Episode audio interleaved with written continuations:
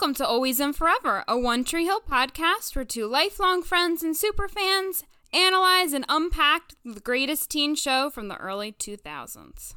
Unpack. That's a really interesting choice of words, Caitlin. I'm trying to switch it up. Uh, yeah, but I'm just saying, like, in particular, that is a very good word to use because some of the shit that happens in this episode, oh, jeez. I cannot wait. Yes, for sure. This week, we are discussing the games that play us, the 22nd episode, and season fucking finale of season one, which was written by the creator of the show, directed by Greg Prange, and originally aired on May 11th, 2004. And we wanted to give you a reminder to send us emails for our recap episode. Send them to us by March 23rd. They can be about anything at all. You could critique our thoughts, you could share your opinions about the season as a whole or our podcast, questions that you have about our production process, questions about shows that we watch, anything. It just gives us an opportunity to hear more from the listeners. So we want this um, season one recap to be very interactive. We have a few emails saved already, and we're just really looking forward to hearing from all of you. Just like we are looking forward to hearing from some of these reviews that we receive on Apple Podcasts. Ooh. This review from Airhead has the headline Fun for Literature Lovers. And the text from the review says, This podcast is wonderful. I'm having a blast learning about One Tree Hill, and I am especially enjoying the literary analysis and the music reviews. The hosts are friendly, knowledgeable, and dynamic. The spoiler free and fully spoiled segments allow for newcomers and veterans alike to get something from each episode. 12 out of 10. Will always and forever listen to this pod. That was so nice. Oh my gosh. Yeah, the headline is fun for literature lovers, so I'm just saying, like, that's that's you, Caitlin. There hasn't been a literature analysis in a while, unfortunately. I know, there hasn't been any recently. That was like the first half of the season. But I'm really glad someone is appreciating the literature analyses. Because you do good work on that. What can I say? Why, thank you, Jeremy. And we got a 12 out of 10 on this review, also. like, that's saying something. what is that? I mean, unfortunately, with Apple Podcasts, the highest score you can give is five out of five. But I'm just saying, like, if you want to give us a higher score, feel free to just leave the review in the comments. Yes. 15 out of 10, whatever you want to do. But yes, this is just a reminder though. Uh, please, please, please leave us reviews on Apple Podcasts. It's the easiest way to support us. It helps other One Tree Hill fans, both new and old, find us. And it makes us feel a little bit good too. What can we say? Because we will also read some of your reviews on the show, and we are very, very appreciative of it. I know we make jokes about how it's stroking our egos a little bit, but it, it really, we really do genuinely appreciate reading some of these reviews. It really, really makes us feel wonderful. I know, they make me smile, so please send them our way. As a reminder, this podcast is spoiler free, but stay tuned after the credits for a fully spoiled discussion. Somebody told me that this is a place where everything's better and everything's safe.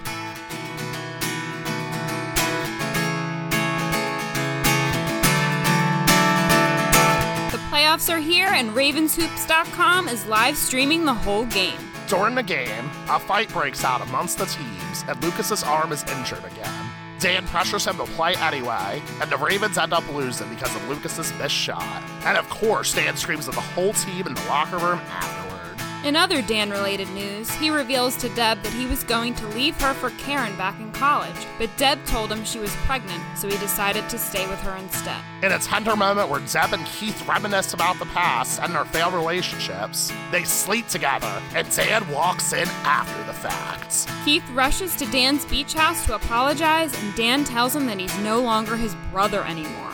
In other news, Brooke meets Nikki at a bar and promises to find out from Peyton where Jake and Jenny went. We're led to believe that Brooke is stabbing Peyton in the back, but in the end, it turns out Brooke was working with Peyton to mislead Nikki, who heads to Seattle instead of Savannah thanks to Brooke's lie. It looks like Brooke and Peyton are best friends again. Nathan apologizes to Haley about the photos of Peyton she found on his computer, and they kiss and make up in the rain. Nathan and Haley mysteriously talk about doing something later in the night. Could they finally be having sex? It remains a mystery for now. Lucas prepares to leave Tree Hill and tells Haley that he's leaving the next day, which makes her really upset. Lucas says goodbye to Whitey and thanks him for everything. He also meets Nathan at the River Court, where they hug and call each other brothers. Aww. In the final moments of the episode, Dan is about to sign the divorce papers and has a heart attack. Deb finds him on the floor and he manages to whisper, Better hope I die. On Lucas's way out of Tree Hill, he leaves a note behind for Brooke and Peyton and stops at Nathan's to say goodbye to Haley, where he finds out that Haley and Nathan got fucking married. Oh my god. I have no words. I'm I have I have zero words for all of this, but let's let's just go.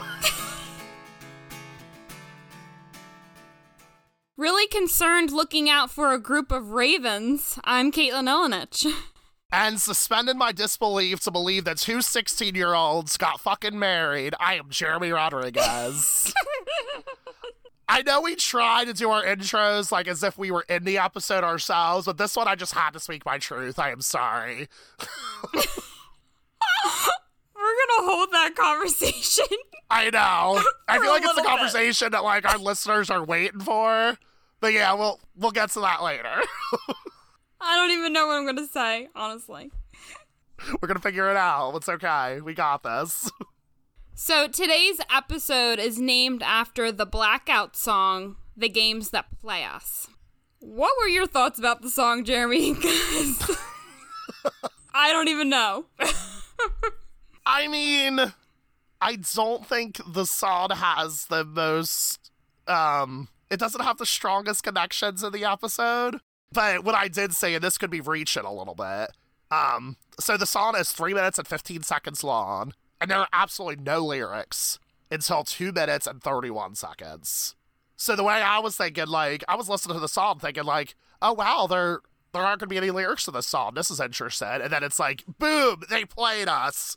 There are lyrics. so in a way, the song is the game that played us, just like just like there's games being played in this episode. Both the basketball game and, you know, manipulation games here and there. Like Brooke and Nikki and so on and so forth. Oh my gosh, Dan and Deb. Oh, there's just so many games going on. You're right. Yep. And I feel like I'm really reaching with my analysis also. so the lyrics are very short, and there's the last line was, but she can't free you if you lock that door.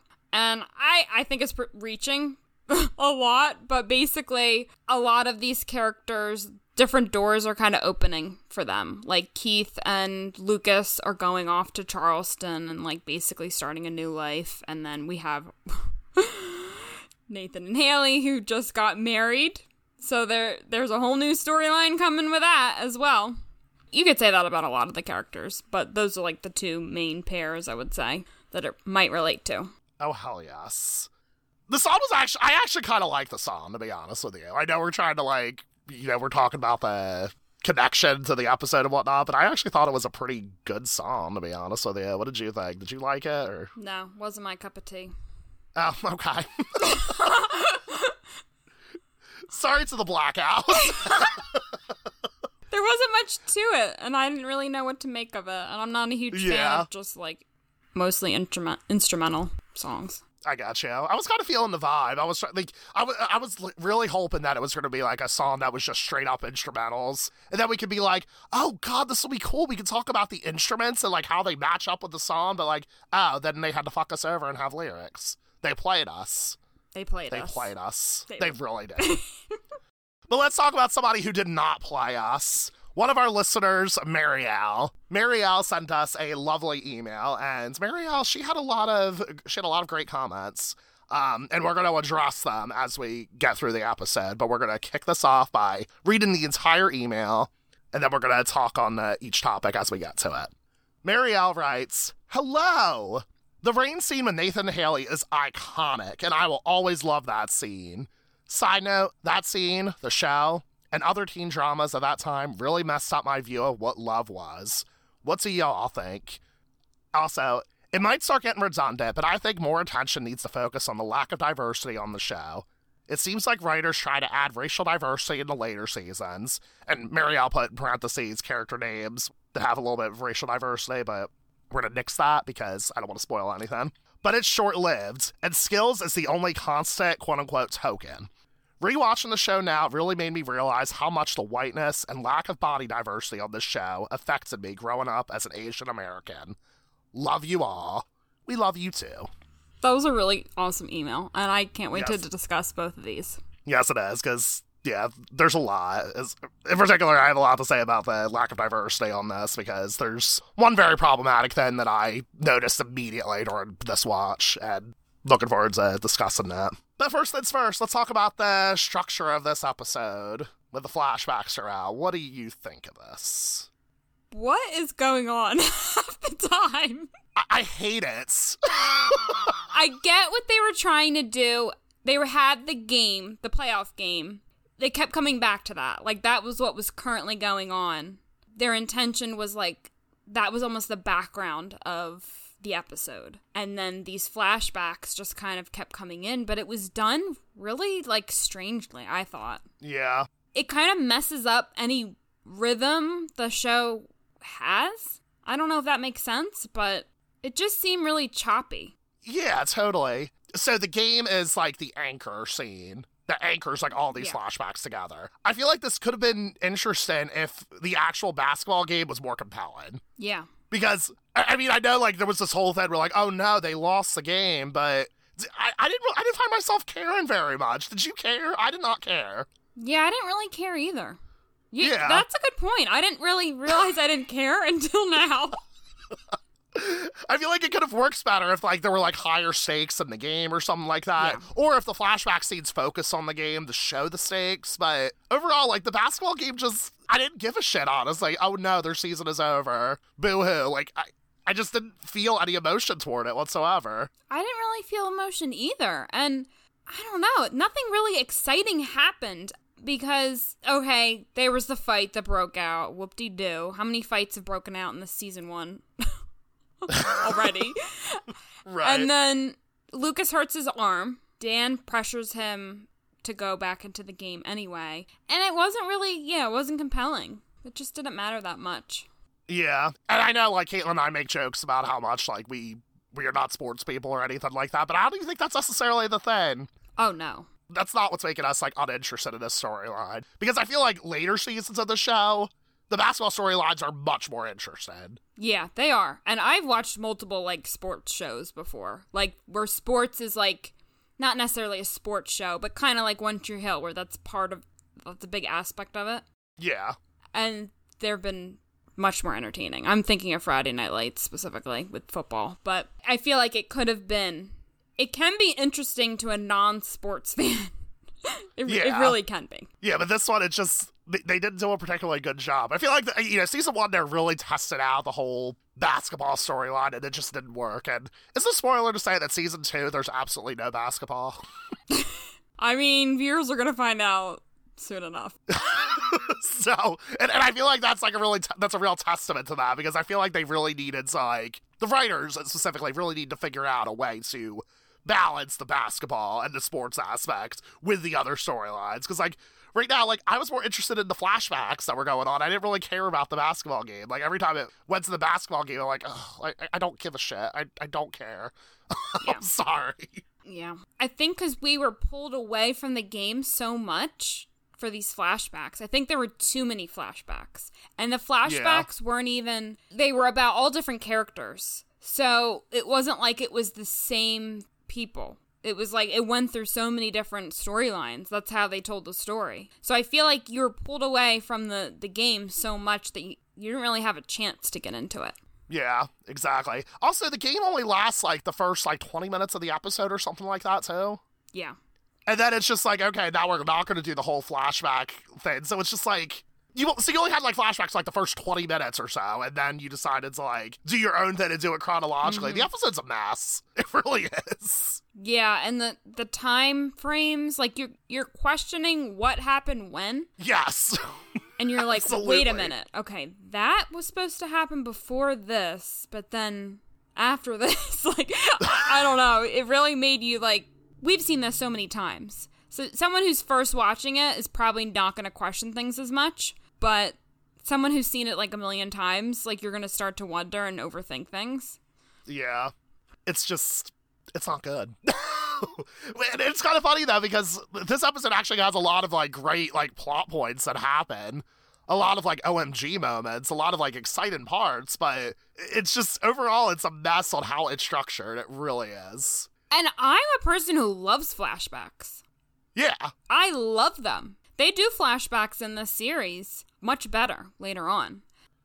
yes very fair i don't know if i feel one way or the other about flashbacks some people some people do hate them and have like a Yeah. particular thought about that Some people don't. If you're somebody who hates flashbacks, let us know. Why do you hate them? I'm curious. You can put that in our season one recap episode. Tell us like your big critique of flashbacks. Always othpod at gmail.com.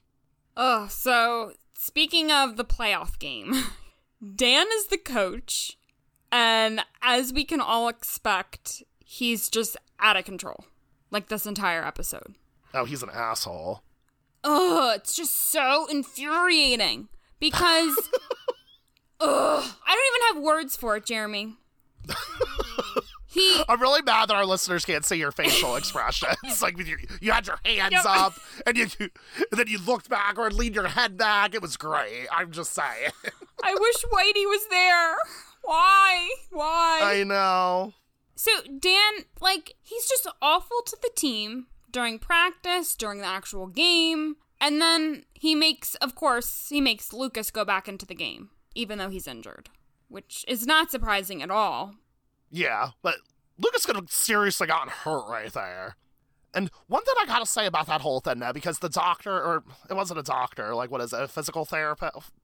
Who is that? The the person who takes care of athletes. That person. I'm, I'm trying to think of like the proper name The for um, sports medicine, I don't know, it.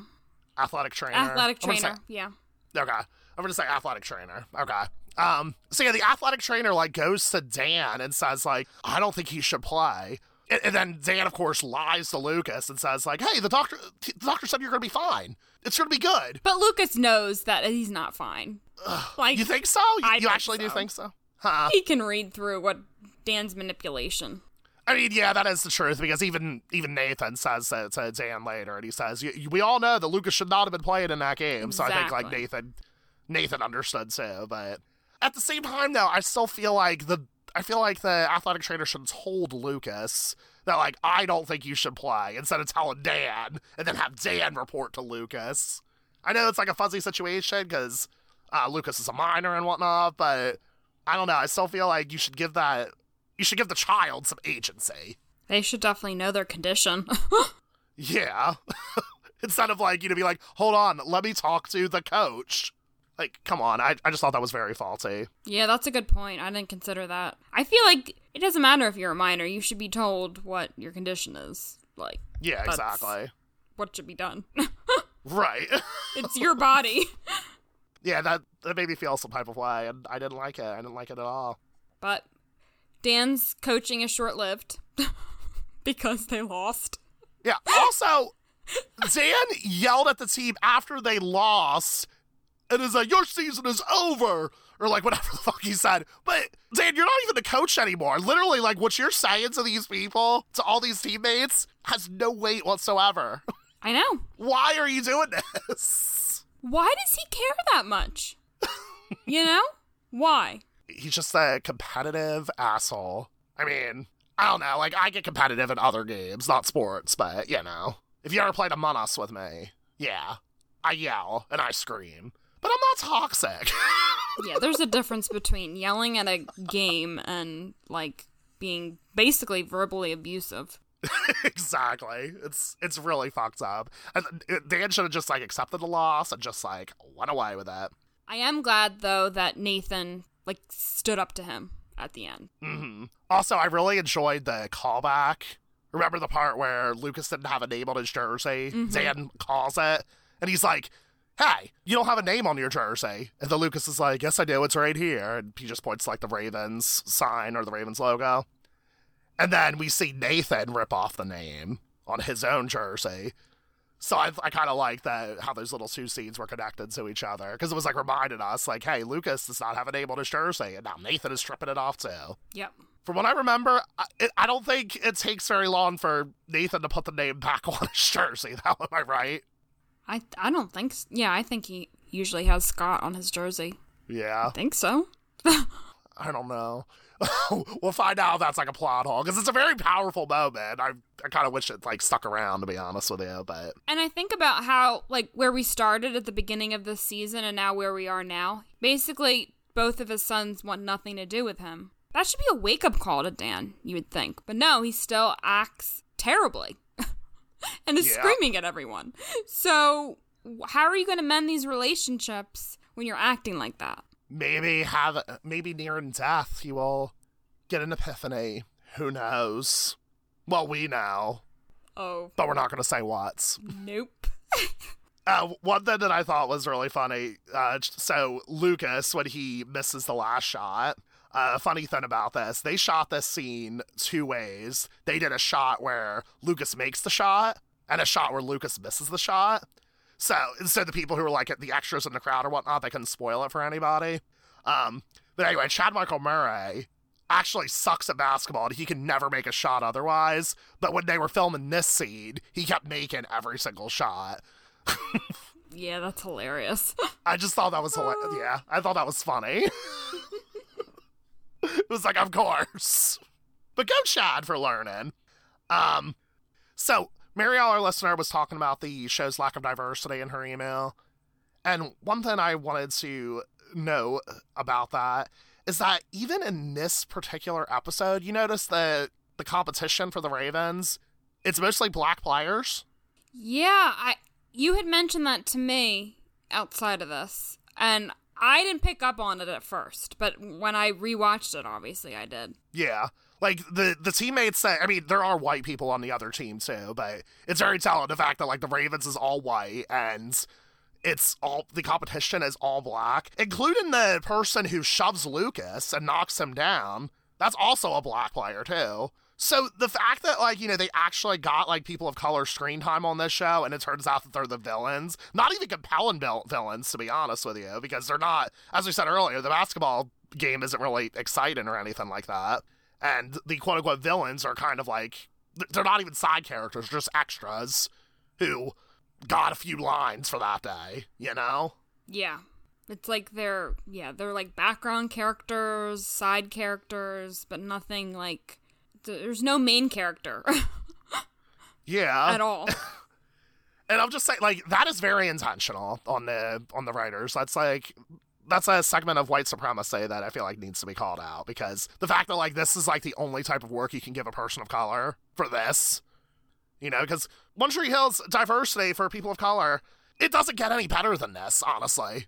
There are a few characters of color, but they're very few and far between, and it, it's very jarring, like looking at this. and they don't necessarily stay in the show very long. also. Exactly. one- And- One thing I wanted to note was that we haven't seen skills at all in like the past few episodes, or barely. I can't even remember the last episode he was in. Can, can you? Like, I could not recall what it what it was because I feel like it's been several. I know there was one episode recently. It, it was the one where Lucas uh, can't be on the team anymore. And remember, like, I came up with the hot take that Lucas should have tried to weaponize his white privilege to get skills on the team, and he didn't do it. That was like maybe like five or six episodes ago. It was a while ago. And it really sucks that that skills is like the only like shining example I think for people of color on this show right now. And there are as um as we said, Marielle noted some examples which we're not going to talk about right now, but we will as as we get into the series. There are a few other examples, but I don't think any of them really get justice or anything like that. Absolutely not. And this this is a topic that we'll definitely touch on as we go through and as necessary. So this is not like it's the last time we'll talk about this. Yeah, totally. And I'm noticing it's it's like the little things too because like you mentioned the background characters. Like I hadn't even picked that out before you said something. But it's true. It says a lot about the time period when this was filmed. Unfortunately, diversity was not the the creators or the producers like main priority. And definitely not with this show ever. It was definitely never a priority. Yeah. Which is very shitty. hmm But, you know, we're not excusing it by saying, like, oh, it's a part of the time period. We're not excusing that at all. It's just, it is a reflection of that time. And it really sucks, honestly. It's intentional. They they are leaving out um, valuable voices of color, I think. And shows have come so far since then, though. Yeah, and I can think of other shows like in in this time period or roughly maybe a little bit after, like that have more of a diverse cast or at least really like fleshed out characters of color, you know, that are really they're part of the show and they're consistently mm-hmm. a part of the show. Right now, yeah, we have skills and he's in and out and he's not a huge part of the show. So, I don't know. It's just really it really is telling of the time, but like you said, does that doesn't excuse it. Yeah, totally. We're just going to keep calling it like we say it as the series goes on. Exactly. But that was a that was a great thing to point out, Marielle. So thank you for saying that. Thanks, Marielle. Let's talk about one of the bombshells that happened in this episode, though. Deb and Keith sleep together. Oh my.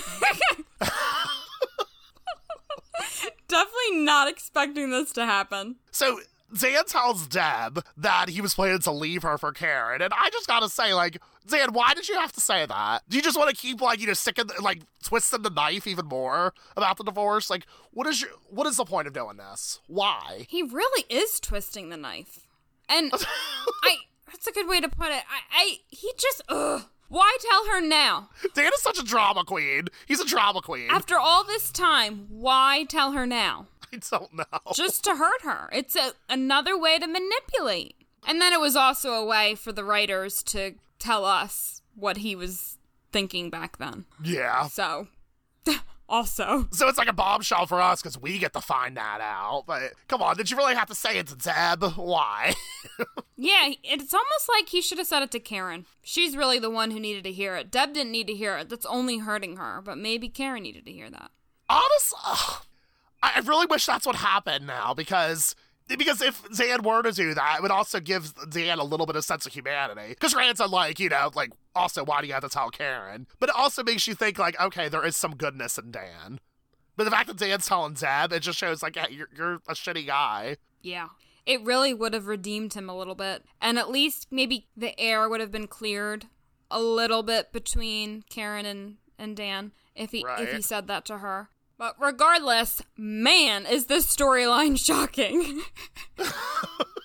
It's so great. like they're having this heart to heart sitting by the fire but i didn't think i didn't think that there were like there was anything like sexual tension i didn't think that did you Ugh. they were just having like a moment of talking about the past i didn't think there was any kind of tension there but apparently there was I think it was just convenient for the two of them, honestly. i i kind of like their conversation i'm gonna read part of what they said Oh, please do. So Deb says, You know, the first time I left Dan, I still believed I could get out, just pack my things and escape to a new life. But you can't. You just put a new face on the same loneliness. What happened to us, Keith? How do we become so broken? And Keith says, We fell in love, and at some point, the people we love forgot to love us back.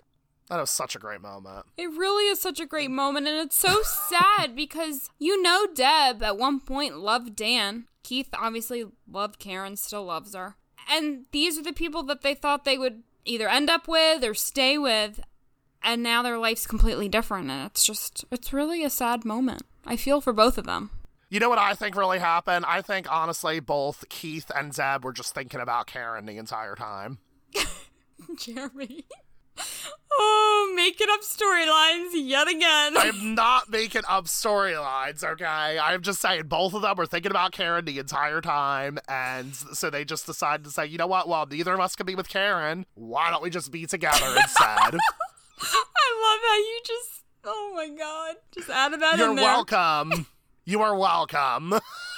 um, can we talk real quickly though about the goodbye scene between um, Keith and Karen now, which I feel like was also a driving force between um, a driving force to get Keith to sleep with Deb. I really like that scene because it shows that Karen does forgive Keith because Karen says like you you should know that if this was anybody else, I wouldn't let Lucas go with you. And I just thought that was like a really sweet moment. I still feel like Keith is kind of being an ass. Like I said in the previous episode about how like, you know, the whole his whole feelings for um, Karen seemed to have been conditional. But I also respect Keith's need to leave because he did say that um, his heart keeps breaking. He can't look at Karen without his heart breaking, so he has to leave to essentially protect himself. And I get that. I don't feel like there's anything wrong with that, despite what I said in the previous episode. But he is he was telling her, however he phrased it, you know, you haven't been with anyone since Dan. He's kind of like throwing that in her face, like she's not opened up her heart to anyone else. So I see I see what you were originally saying. Okay. That he is kind of pressuring her a bit. Do you think he was throwing in thrown in her face though about like their respective relationship, meaning Keith and Karen's, or do you think he was just saying like because there was a line where Keith said you need to open up your heart to somebody. And I feel like what was what was not said necessarily is like, hey, that somebody doesn't necessarily have to be me, but it should be somebody. Yeah. Maybe it could be Larry Sawyer. you know, maybe I said that wrong. Not necessarily throwing it in her face, but just kind of like I don't know, rubbing it in a little bit. But he's he was trying to make a point, yeah, that she should open up her heart. But I think also in a way, it could be seen as a little selfish because he wants to be with her. And he's like, Yeah. why haven't you opened up your heart to anyone else? I've been right here this whole time. So I can kind of see both sides to that. And like Keith, you just need to understand, like maybe Karen just isn't into you. You know? Yeah. I feel like at the end of the day, we do think that it, it seems like Karen does have feelings for Keith, but she just can't open up her heart because after all, like Karen was the one who did the first kiss. But I don't know. I feel like if you're if you're in Keith's situation, you really should respect Karen's boundaries here. And I feel like there's no respect of boundaries whatsoever here. I can see that. But he was able to find solace in Deb, even though he was thinking about Karen, just like Deb was. But boy, I'm gonna keep leaning into it. I'm just gonna ignore that and move on. but boy, were there consequences. Are you talking about the part where Dan punches the window of his own car? yeah, you're right. I'm telling you, drama queen. he really is. Oh my gosh. But he he tells Keith, you know, you're not my brother anymore. Like, oh my gosh, they were already on terrible terms, and now this happened. So like, Yeah. I get that Deb and Keith were vulnerable, but like Keith probably not the best idea. Deb probably not the best idea. It takes two to tango, but I don't know. You, you kind of have to like. I understand why Deb or Dan would. There's too many D's. I understand why Dan. Too many D's. There are also a couple of dicks in this episode, so, you know? oh my gosh. I understand why Dan would be upset, but ugh, it's just it's frustrating. It's frustrating to me because there's these two brothers who can't get along for whatever reason at this point. It doesn't like their history is just like get over it and let's move on. And now this has happened, so I can only assume that this is just like the end, basically. right. like how are they gonna get back from this? But also, too, like, Dan, you're divorcing Deb. Deb is free to sleep with whoever she wants to. Yeah. I, I feel like I understand, like, why he's a little bit upset with Keith. Because, I, I don't know, I, I just understand that. But, like, come on. Well, honestly, I feel like most of his anger was directed toward Keith, to be fair. Like, I don't think we got a vibe that he's angry at Deb, at least not now. Right? Well, Dan gets the text from Deb saying, please call me. So he's not talking to her, Right. but we don't get anything really direct, like with Keith. He's not giving her the silent treatment, it Mm-hmm. seems, but. Because they're, I mean, they're over with anyway. Like you said, he twisted the knife by telling her that he was going to go back to Karen, and now this happens. So, like, they were about to sign the divorce papers anyway, so it shouldn't matter as much. But I know it's it's a touchy thing. Which. I gotta make a really fucked up joke for a second. Do you so I know you watched Schitt's Creek very recently, so it might not be as like fresh in your head. But do you remember? I forget the exact details of the episode where um where Moira and Johnny are trying to sell the town, and they try to and they try to sell it to somebody else, and then that person ends up dying of a heart attack in the middle of signing it. Yep. I was thinking about that when Dan like was falling over from his heart attack. I was like, you shits. That's so true. It's like Would have been funny if Zeb came over. It's like, no, come on, here's some paper. Just sign it real quickly. You can just, you can do it. You can do it. like you know something's gonna happen because this is too important of a moment, and you're like waiting and watching. Oh my gosh. I would, I would switch Deb. Zeb could have pulled a Moira and just been like, well, here, like, real quickly, let me just run the paper over. You can do it. You can sign it. Oh my gosh, it's just so funny. I can't handle it. I really can't. Oh. oh, but jeez. But whatever, we're going to see what happens with all this later on oh, in season two. Yeah. But we're not even done with discussing some of the bombshells. Let's keep moving. Oh my gosh, there are just so many bombshells. So, another set of three characters Brooke, Nikki, and Peyton. They got their own drama going on between these three. Like, we see Brooke, she's pretending to be on Nikki's side, but really, we find out that she's on Peyton's side. And I don't know, I, I actually, that was like my favorite part of the flashbacks. Same honestly same. I feel like this is the most compelling storyline that was happening because I was really buying it. Like, I mean, obviously I know now, but back then I was really buying it. Like, Brooke is going to stab Peyton in the back. No way. And that turns out to be a twist, and I loved it so much. I agree. I was really buying into it too. I thought that's what was going to happen. And then it was like a big relief in the end that Brooke and Peyton are friends and she was helping mm-hmm. her all along. So yeah, I love how that was like resolved, and then you get to see Nikki driving in the wrong direction.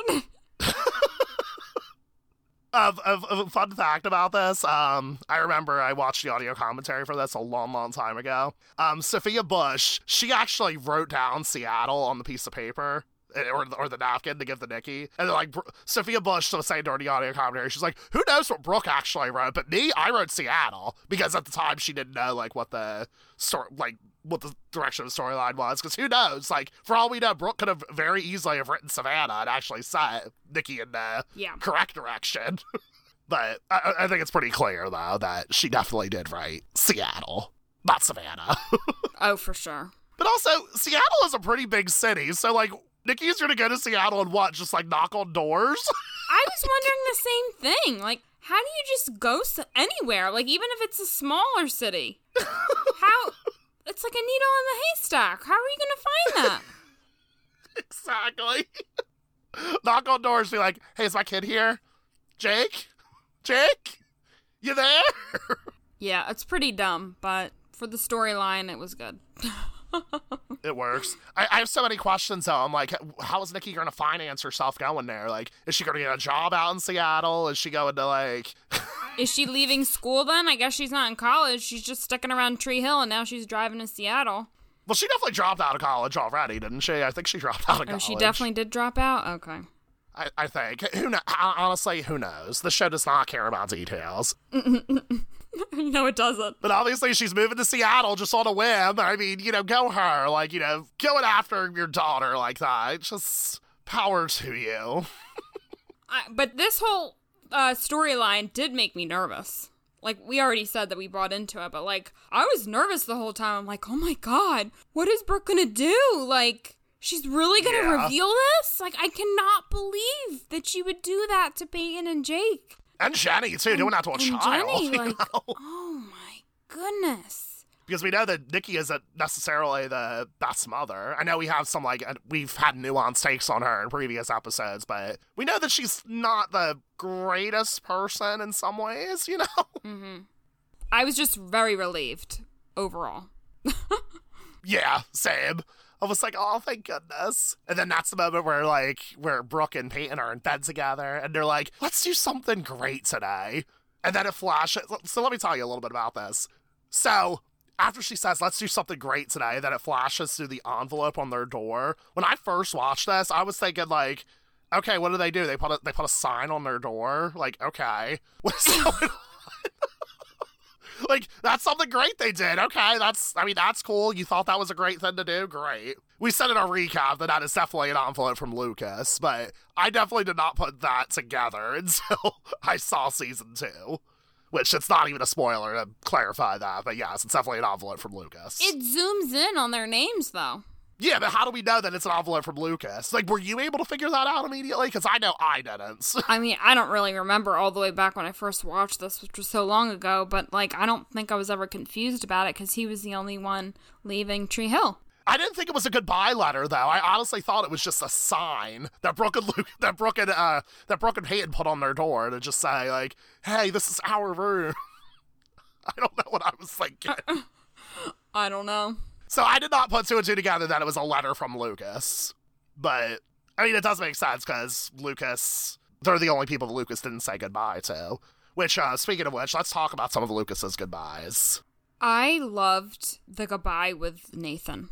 Yes. Like that one like gave me all the feels. Oh my gosh. and the song that's playing in the background, it's um, NYC Weather Report by Five for Fighting. That's a good moment. Yeah. That's not my favorite musical moment, but That's a good one. that's a great moment. It was just so touching because they were on good terms. They acknowledged that they were brothers for like the first time, like truly acknowledged it, and admitted that they were going to miss each other. Like they've taken like a complete 180 from episode 1. It's just Yup. so different. And they even do like Nathan even does a callback too. He says, "Well, I gotta tell you, man, I never thought when we played that one-on-one game that I'd end up back here feeling like this." Lucas is like, "Like what?" He's like, "Like I'm going to miss you." You got to do what you feel. I actually wish you weren't going to leave because you're one hell of a basketball player and because you're my brother. Take care of yourself, man. It was so cool to have that full circle moment to actually happen on the court where their rivalry essentially began. Yeah. It was such a good moment. I loved it. So you say One Tree Hill's not about the details. Well, in terms of like timelines and stuff, I think is really what you're referring to, and like side characters and things. But they are about the details when it comes to like moments like this. They're all their A game, like A plus, five out of five. You're great. Otherwise, Not so. time periods and whatnot, you can do a little bit better. oh, I love it. We also had the goodbye between Lucas and Haley, which I also thought was really sweet. Because Haley's like, who's going to go to the Lost and Found with me and claim some stuff? Who's going to buy stupid music with me? I don't know. That, that was kind of sad. And they do it in a graveyard. Why did he have to ask Haley to come to a graveyard? I thought that was really strange that they chose that as a setting. I, I don't really get the significance there. There may have been like a filming reason for it. Like maybe they wanted to like change up the locations because I mean, you know, we already had the scene with Nathan and Lucas on the river court, which I felt like that had to happen. It had to be on the river court, but I don't know. You couldn't at least go into somebody's bedroom or something. Like you couldn't go into Haley's bedroom. Come on. I know. it is kind of strange. And I, I feel like he threw that news on her like really suddenly. You would have thought that he would have mentioned that to her sooner. Because no longer is he telling her that he's going to leave. Then like the next day, I don't I see I don't really know the timeline once again. Don't really know how many days passed. But the next day, I believe, or maybe 2 days later, I don't think it was very much time. He's then telling her that he's leaving that night. So it's like he's giving his best friend hardly any notice. Yeah. I mean, to be fair though, I, I, you know, him decided to even go to Charleston was a very spur of the moment thing. It was, but I just think about it was spur of the moment, but the fact that they're like leaving so soon. He didn't tell Haley right away. I don't think when he made that decision. Oh yeah, I mean the first thing he did was he asked uh, Karen and Keith if it was well. He didn't even say if it was okay. He just said like I want to leave, which that's what you should do. You should ask your parent or guardian like is this okay? And then we find out that Karen said it was okay, and then I guess Keith agreed. I'm I'm hoping he agreed. It wasn't just like sprung on him like that, but I mean, it's a pretty big deal when you're in high school. Like, think about how big of a deal your friends are and your best friend specifically. Now he's leaving. Like, that's. Mm-hmm. whew. it's kind of isolating, you know? Because now Yeah, she'll be without her best friend. I know. But she has Nathan. Now she has a husband. are we? T- we we're not talking about that yet, are we? We can roll right into that actually, because that's actually the next topic on our agenda.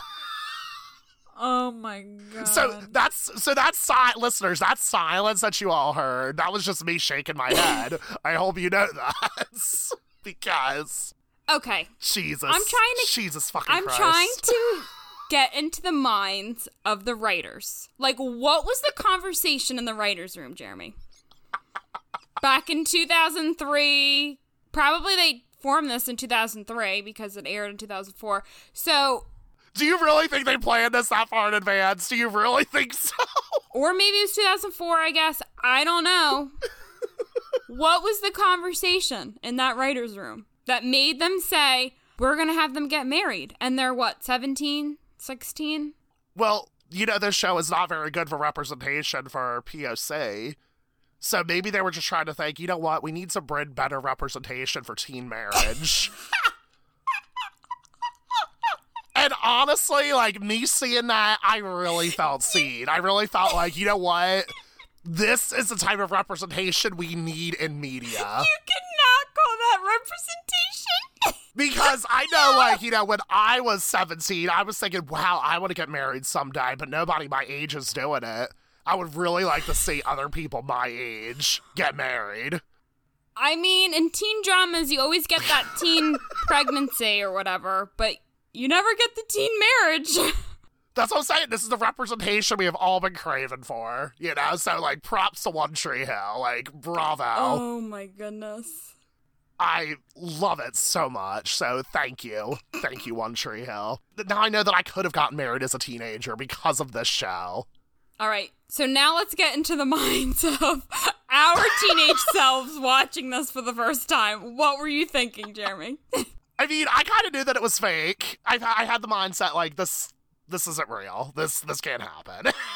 so I was able to even at thirty, I suspend my disbelief. However, I just gotta say, like, this is the moment where this show starts to go a little bit off the rails in the best way, because I feel like we're getting into peak One Tree Hill very soon.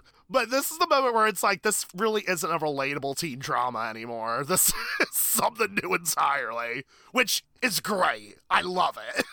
And I feel like the whole season was relatable. For the for the most part, I would say generally it was relatable, and then we get this bombshell at the end that's like totally Yeah. out of character for Haley. First Yeah. off, Uh, we have to address that part. Totally out of character for Haley. Uh huh. But going back to what you said about your teenage self, I agree. I suspended disbelief because I knew that it was like a fantasy, basically, that that would happen. Right. Like it was a fantasy Yeah. world. So I never took it literally. I mean, I always loved Nathan and Haley.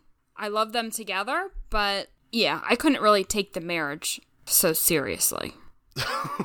Exactly, but it's just so funny because, like, I mean, we've been watching season one very slowly for this podcast, and I feel like this entire season's been very grounded in reality, you know, because all these things happening, like, yeah, that could happen to teenagers. That, you know, some of these things, like, have happened to us as teenagers, you know, but why do they go in this direction for? Yeah, why did they have to take it to this level? You know? I don't really understand that. And I I guess we can address Marielle's other question about love and how this show kind of Yeah. affected her view of love and how like relationships are. hmm And One Tree Hill, you know, you love those moments between characters where like it's intense and like they have like this passionate kiss in the rain and and all of all of that. And they're nice to watch, but like it isn't reality, you know. Yeah. It's not raining and you're running to each other to apologize and you kiss passionately. Like, that's just not happening. And I feel like teen dramas, not even just One Tree Hill, but basically all teen dramas do that. Even ones that are on TV now. Yeah. They make these really unrealistic, there's just unrealistic storylines and scenes. And like I said, while they're fun to watch and like romanticize them, basically, it isn't reality. And I, I really wonder how that like affects young teens' ideas, like Marielle said when she was younger. Yeah. Uh, how do you th- do you think it affected your views of like romance or anything when you were a teenager? I think it definitely did. I think it definitely did. Whether, yeah, it, it just it built this notion that things like are perfect. Yeah, like everything has to be this big sweeping romantic gesture. Where like my boyfriend is waiting for me at my doorstep, apologizing for all the porn on his computer. Like, why don't I ever get that? You know, like it's really silly, honestly. It is. And it gives I feel like it gives you like really high expectations too. And also, the, the whole idea about uh, to about like getting married and everything. I feel like the show really like enforced the like this heteronormative idea. Like you know, like okay, you date somebody and then you get married, and then you know maybe kids come after that for some people. Like who knows? But life does not have to work out that way. Like Haley, I I'm sorry. Like you really did not have to marry Nathan. I know, like, you know, the two of you love each other and you feel like you're going to be together forever. You do not have to get married at 17. You can wait a few years. If you're still together, then by all means, please do it. But, like, marriage isn't necessarily a goal for all relationships or any relationships. You don't always have to get married, you know? Yeah, I that's a really good point. And and there's also this layer of like she wanted to be married before she had sex with Nathan. Uh, yeah. And that another- that's a whole added thing to it. And like, you know, some people want to do that and that's totally fine. I'm not judging her in any way. Mm-hmm. But it's making it seem like that was the only way they could have sex. it's like a big twist. She's like, Lucas is like, I thought you were you were gonna wait until you got married. then Haley's like, we did wait. We got married last night. what? I know. It's like Haley in reality Haley would not do this. This is so out of character for her. What can I say? She really wanted to see Nathan naked. And not even that part. Like just getting married, like okay, have sex with Nathan or don't have sex with Nathan, but why make this really like quick decision? yeah, and also too, like, you can say you want to save yourself until marriage or whatnot. Like, I mean, a lot of people have like, you know, religious reasons for doing that, and that's perfectly fine. But I feel like we don't really know much about Haley's like religious background. I don't think there's religious reasons behind this, is there? Like, No, never has stated. And like I said, I'm not judging anyone who's who's waiting. Yeah. Absolutely not. But it, I don't know. The way it's presented is kind of strange in this show. Yeah. But by all means, you can change your minds. And one thing that I made a connection to on this whole storyline, this was a couple of years after it was revealed that Britney Spears lost her virginity, quote unquote, because I don't believe virginity is a real thing. Um, which back when she quote unquote lost her virginity to Justin Timberlake though. And everybody was like talking about her, slut shaming her because Britney Spears did say like like, oh, I'm gonna save myself till I'm married. And then you know what happened? Britney ended up changing her fucking mind. And she decided to have sex. And you know what? That's okay. Yeah. Just like Haley. Haley, you can change your mind, Haley. If you want to have sex with Nathan that badly, feel free. I can tell you were into it a little bit. I mean, you took off your top and you were like, no, it's okay. And then you got on top of him. And then, I mean, they didn't have sex during that little scene, as we find out, because later on they get married. But just, come on, you can change your mind about sex if you want to. Yeah, I, I think, yeah, you explained that well. That's kind of what I was trying to say. Like, basically, she had to get married to have sex with him. Yeah. Even Lucas tried to like shame her for it too. He was like, I thought you were waiting to get married. It's like Lucas, like, she changed her mind. And you know what? If she did, who cares? Mm-hmm. you know? I don't know. It's just this whole societal construct, basically. Like, you have to do this before you do this. And you can't do anything else other than this particular order. And that's the trap that I think she's in. Like, she does she really believe that? Or, because, like, some people do, that they should wait. Or is she just in her mind, like, she thinks, oh, hey, that's what has to be done. Like, it has to be done in that Yeah. order because society is telling me that it has to be done in that order. And I feel like it goes all into like, you know, when we were impressionable youths watching this show too, like we thought like, yep, this is how it has to be. Mm-hmm. And as we get older, it's like, no, it doesn't have to be this way at all. Yeah, there's different there can be a different order in which you do things in life. And that that goes not even just like these particular things, but like that just goes with with anything. Like you don't have to do it the way everyone has done it in the past. You can do your own Yeah. thing. Exactly. You do your own thing. like I have a friend, like, you know, uh, she and her boyfriend, they want to have kids before they get married. That's just something they want to do. And it's like, you know what, that's cool. You don't have to get married and then have children, you know? Yeah. Or like, you know, so you can choose that path. You can choose not to have children at all. You can choose not to get married at all. You can choose to have um sex parties every week and just have like a regular, like, you know, poly three way that you live with. You Yep. know, it's Yeah. it's the truth. so it all it's all boiled down to heteronormativity. And I'm not saying like heteronormativity like heterosexual. I mean like the construct of heteronormativity, like the whole thing. Love, marriage, baby carriage, that whole thing. You don't have to live that life. I'm just saying. There's another way, Haley. There's another way. Yes. there is another way. Oh my lord. Um, another thing I want to talk about though, uh, related to Haley. Are, are, we done about the marriage? Then have we unpacked that? Do you think we've unpacked that enough? I mean, we tackled it at the angle in which we originally watched it, and then branched out to talk about heteronormativity and societal constructs. So, I think we we handled it. We've covered all bases. I, I, think we did. Okay, good. Just want to make sure before we move on because I feel like I feel like this is the thing what listeners want to know from us. So. I mean, we're gonna be talking about Haley's ma- Haley Nathan's marriage into season two, obviously. So. Uh, oh, oh, we will.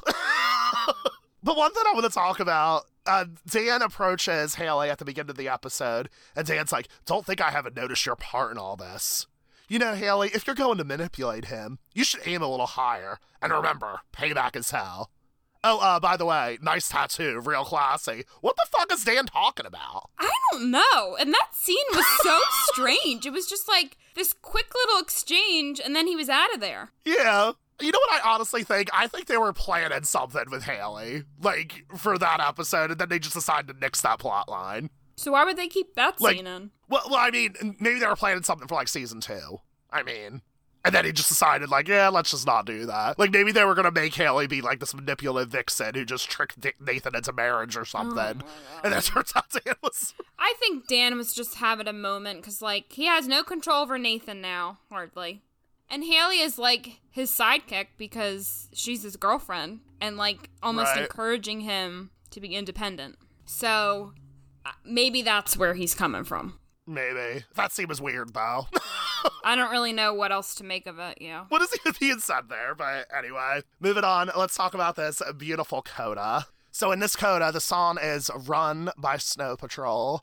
Light up, light up, as if you have a choice. Look at you! Wow! You didn't sing yet in this episode, so I felt like one of us had to, you know? Lovely. I love it. You're violating your contract, Caitlin. so in this coda, we see Keith leave his apartment with a photo of him and Dan behind. Oh my god, so symbolic. We see Brooke and Peyton waking up together, and there's an envelope attached to Peyton's door. That's the one from Lucas that we find out. Um, Whitey is about to get his test results. And it's like, OMG, what's going to happen there?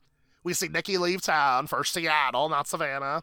We see Karen sit in Lucas's empty bedroom crying. We see Deb find Dan, and that's the moment where Dan's like, You better hope I die. Yeah, so we know that, that Dan is out to get Deb now. He has hard oh, feelings yeah. now. He just was it, was it was all silence before. Now he's getting his revenge yeah, you better hope I die. Like, why? Why do we hope he should die? Like, what's he gonna do? What does he got planned? Who knows? Um, we reveal that Nathan Haley got married, as we mentioned. and then we see Lucas and Keith drive away off to Charleston. And then the episode ends where Lucas says that more than one raven together predicts trouble ahead. And then you see a flock of ravens. Or, uh, I'm sorry, I said a flock of ravens. How dare I? we see an unkindness of ravens up in the sky, and then it's like, oh my god, this is so symbolic because I guess there's gonna be trouble ahead. Yeah, there's gonna be a lot of trouble. I'm still really concerned looking out for these ravens, this this group of ravens. Man. this group you're saying a group of ravens and it's an unkindness yeah, that's true but i'm still really concerned unkindness group whatever like these ravens are really concerning me Oh God, what What's is going to happen? we will find out in season two, but we're gonna wait a while until we get there, right? Let's talk a little bit about some of our top favorite moments. What was your favorite quotes?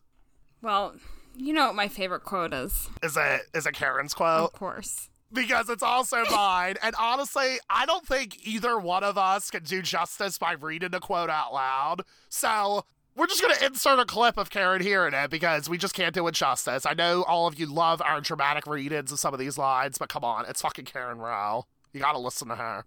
I know you're searching for things, Lucas. And I hope with all my heart that you find the answers to your questions.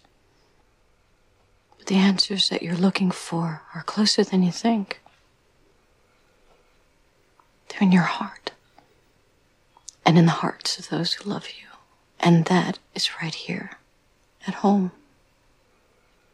Now, in your life, you're going to go to some great places and you're going to do some wonderful things. But no matter where you go or who you become, this place will always be with you. There is only one Tree Hill, and it's your home. God, just hits you right in the feels, doesn't it? I love that quote so much. Oh my gosh. And she's like, I love you, my boy. Like, I'm just like, I just want to cry. I love it. Oh my goodness. And it you know, it wraps things up nicely for the season because it it kind of brings the title One Tree Hill. It gives it meaning. Yep. I remember watching this for the first time being like, that's why the show's called One Tree Hill. Got it. yeah, I probably did the same. um, Sam is, cur- is still in her first watch. She hasn't gotten to this episode yet, and she still doesn't know why it's called One Tree Hill. I'm like, maybe it's. She's like, oh, is it an address? I'm like, oh, you'll Is find out. address? You will find out. Don't you worry. You will learn. Oh my Um, goodness, an address.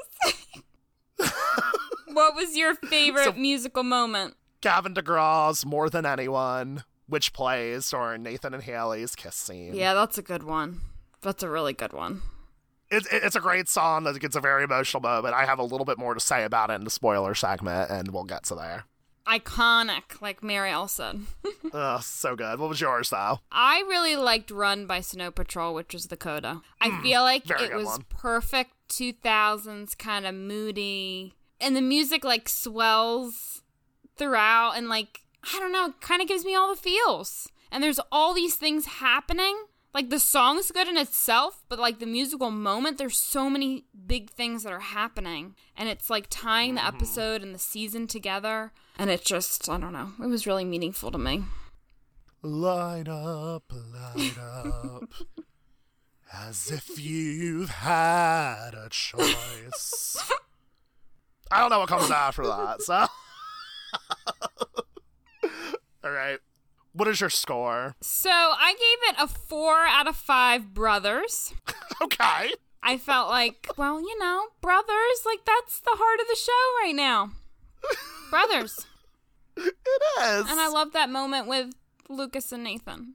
Yeah. And did you also like the brothers where the, the one brother punched the punched the glass of his own car? And it's also about other brothers too. Yep. It's not not as heartwarming as the other scene. um, I think it was it was a good finale. Like we already said, there were a bunch of bombshells that were dropped. I can't not compare it to other finales of One Tree Hill though. And I know we're not really supposed to necessarily do that, but I can't give it a five out of five. There are so many better season finales of One Tree Hill. Um, oh, for sure. so I, I can't give it a five out of five. So it gets a four out of five. And then the flashbacks were strange. So that definitely takes it down. But I feel like there's some good stories in here. Yeah. I gave it four out of five words of wisdom from Karen Roe Aw. because, uh, just like you said, the flashbacks were a hot mess. Um, but there was still like a lot of good things that happened. There were a lot of things that made me really excited for what's to come, especially knowing what's to come too. I was just really pumped, honestly, listening to this. But you know, and I'm I'm honestly really excited to dive into season two. I cannot wait. Yeah, like I almost don't want to take a break between seasons one and two, but unfortunately we have to, and that is also a message for our listeners, not just for us to banter back and forth. But yeah, uh, we will be taking a short break between seasons one and two. But in the meantime, stay tuned for our season one recap episode, which we'll be dropping soon. We don't necessarily have a release date in mind for that yet, but you will hear about it. And I'm just excited because there's so much good stuff to happen. Yes, we have so much to talk about.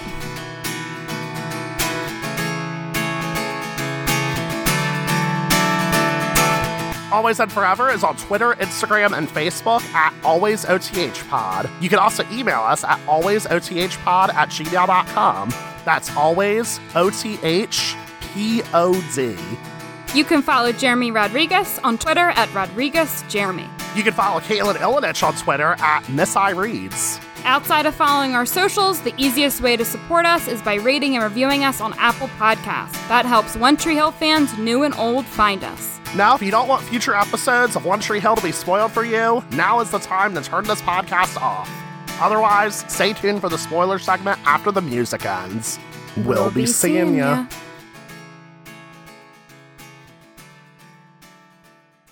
Welcome to the spoiler segment of Always and Forever. This is your reminder to turn off the podcast if you do not want to hear spoilers. So, something that Kim Kirtland's one pointed out to us on Twitter is the giant plot hole for the timeline of Nathan and Haley's wedding. And we're aware.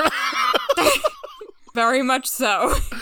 we are very aware. We are not going to talk about it in this episode, but we will talk about it in the second season premiere for the actual space of the episode. So tr- trust us, Kim. We we're very much aware of it because it's terrible.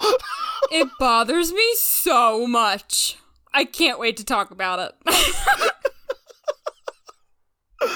oh, it's it's bad. Um, but more positive things. So Gavin DeGraw, is more than anyone, that is the song that plays during Nathan and Haley's first dance during their second wedding.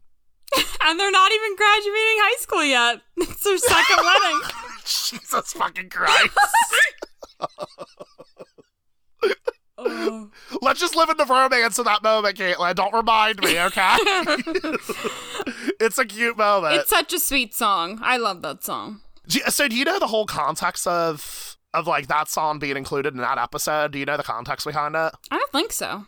Oh God! Okay, I'm about to blow your mind, and I'm excited. Really, I'm not going to blow your mind. I'm just giving you a piece of trivia. Um, so I watched that episode as it aired, and one of the things that Cingular customers got to do was you got to vote for the song that would play as Nathan Haley's first dance. So you got to vote, and then that song would get played in the episode. Oh. That, it was really cool. Do you remember what the other songs were? I really wish I did. I tried looking up on the internet to see like what the what the other choices were, but like I I can't find anything. And if anybody does remember, please let us know. I would really like to know what they were. But I remember them being all Nathan and Haley related songs. Yeah. They were all related to their relationship in some way. Like Dare You to Move maybe was one. I don't think Dare You to Move was one of them. I feel like they were choosing more like slow ballad type songs. But yeah, this the song ended up winning. And the thing that was ironic about this though is when they filmed that scene, they did play a song in the background when they were filming, and it was not this song that was played. Really? Yeah. And again, I forgot which song it was. Come on, Jeremy, you're killing me. I wish I had a source. Although, if you watch the season three audio commentary, I'm pretty sure that the creator of the show mentions what song was playing. Oh, okay. So so yeah, if you if you do some digging, you can find out. But we'll we'll talk about that when we get to season three, oh of course. God, but... I can't. I mean, I'm excited for season two, but like season three, holy moly, I can't wait. I am so excited, but mm, yeah. So we could talk about other teen weddings. I don't want to, but that's a really good episode. the, the second one is so much more romantic though, and I can buy it. I hate that I buy it, but I do. Oh my gosh, that's one of the best episodes of the show. yeah, a high point in the series, honestly, and I cannot fucking wait. But but unfortunately, we have to. do we have to wait? Do we really? Let's just skip to season three right now. no, we got to do every episode. Season two's great, though. Oh, you know, I, I am so super excited. yes. I mean, I'm definitely very excited to dive into dive into where I think the show really starts to hit its stride. Um, so, so we get we get introduced to a lot of new characters in season two. We get Anna, Felix, Jules. Um, oh my god, I am blanking. What is what is Karen's boyfriend's name? Andy. Andy, wow, completely forgot. They really threw a lot of main characters in there. Yeah, and I feel like that actually hurt the show a little bit because yeah, people do not like new characters on One Tree Hill. It's just a it's just a fact. Like fans do not like new characters, and they did not respond well to these new characters whatsoever. Well, I like watching it, so I don't mind these characters. Yeah, I, I loved watching the show. The storylines are really great, but I definitely felt like they took up a little bit too much screen time. Like they, how the characters were like forced on us. Like, hey, love this character now, and I'm like, Ugh. but I, I, I spent all season falling in love with Brooke and Peyton and Haley and Nathan and Lucas. I want to see these guys more. You know. I see that point too. I mean, I feel like it freshened things up a little bit though. It made things a bit more exciting, even if you didn't necessarily like the characters. It definitely made things more exciting. Yeah, but I, I gotta say though, I feel like One Tree Hill does a much better job at introducing new characters later on. Like season five, season five, they also throw a bunch of new characters on us, but they do it much better then. yeah. I don't know, like getting introduced to Lindsey and everybody. Like I, I felt like that was more relatable. I, I was actually rooting for those new characters. Season two, not so much. I'm looking forward to rewatching it and trying to see how my feelings have changed, but I am looking forward to it. Yeah, I think, you know, season five, it was like a brand new start. So it felt more natural, probably, that the net new Yeah. characters would be part of it because it was like you were starting over, basically. Season two, it's just continuing. Yeah. Oh, we also, season two, we have Chris Keller. How the heck did we forget him? How do we? oh my gosh. it's been a while since we've seen season two. It seems like. I love Chris Keller. Yeah, I love Chris Keller. He's so shitty. I love him. And he keeps coming back, and it's just, I love it. I love it. Tyler Hilton is an absolute gem. We saw him live. We did. We were like two feet from stage. that was a night to remember. Oh my god. yes. Love it. Um, but uh, one character that I really do enjoy though in season two is Anna, and I don't know if I've ever vaguely talked about this on the podcast, but Anna actually inspired me to come out. I'm not going to share that story here because I feel like we need to wait until we get into season two, but Anna was a big inspiration behind my coming out. Both her and Willow Rosenberg from Buffy the Vampire Slayer, both of those characters really inspired me. So Anna has a she has a special place in my heart for that reason, even though I feel like there's a lot of issues with her character as well. Yeah, I can't wait to talk about that storyline with you. That's going to be really, Same. really interesting to dissect that now. Because it's been a while since I've seen season two. Yeah, I just wonder if it'll give me like warm and fuzzies now because, like, like I said, it's been so. I, probably the last time I watched season two in its entirety was like right when I was coming out. So like, I don't think I've actually Wow. like revisited this. So you know, who knows? Maybe I'll like shed some tears, or maybe I'll just be like dead and void of emotion. Who knows? but uh, that's gonna be really fun to revisit. Oh God. All right, I'm gonna unpack some childhood traumas, Caitlin. This is gonna be great. Oh my gosh. On a lighter note, we get TRIC! yes, we do. I'm really excited to see that again. aka an excuse to see um more musicians appear on this show and they're not going to appear in Karen's cafe at the price of one song per cup anymore. Yeah. oh, it's the start of greatness. There's some good musical guests on the show. oh, so good.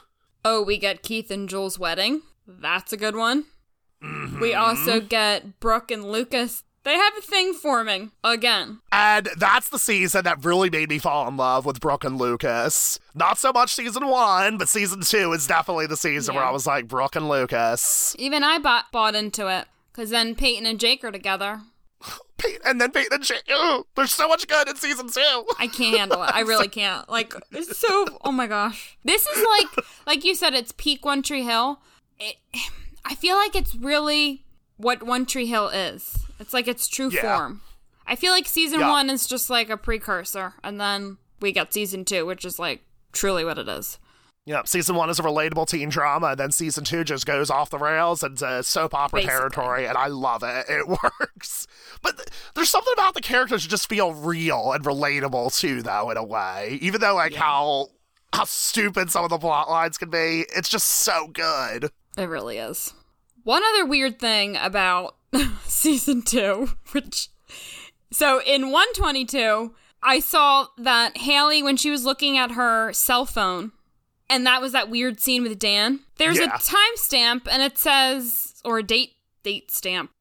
April 7th, 2004. I'm like, okay, we're in season one. It's April. Basketball just ended. That makes sense. That's usually when basketball is ending, I believe. Sure. I have no idea when basketball mean, season usually ends or that- begins. That's like starts in the winter and it ends in the spring. So that makes sense. okay. So season two is April through June? Maybe June? because they're in the South, so they usually end in May? Season two is two months? I have the perfect answer for this.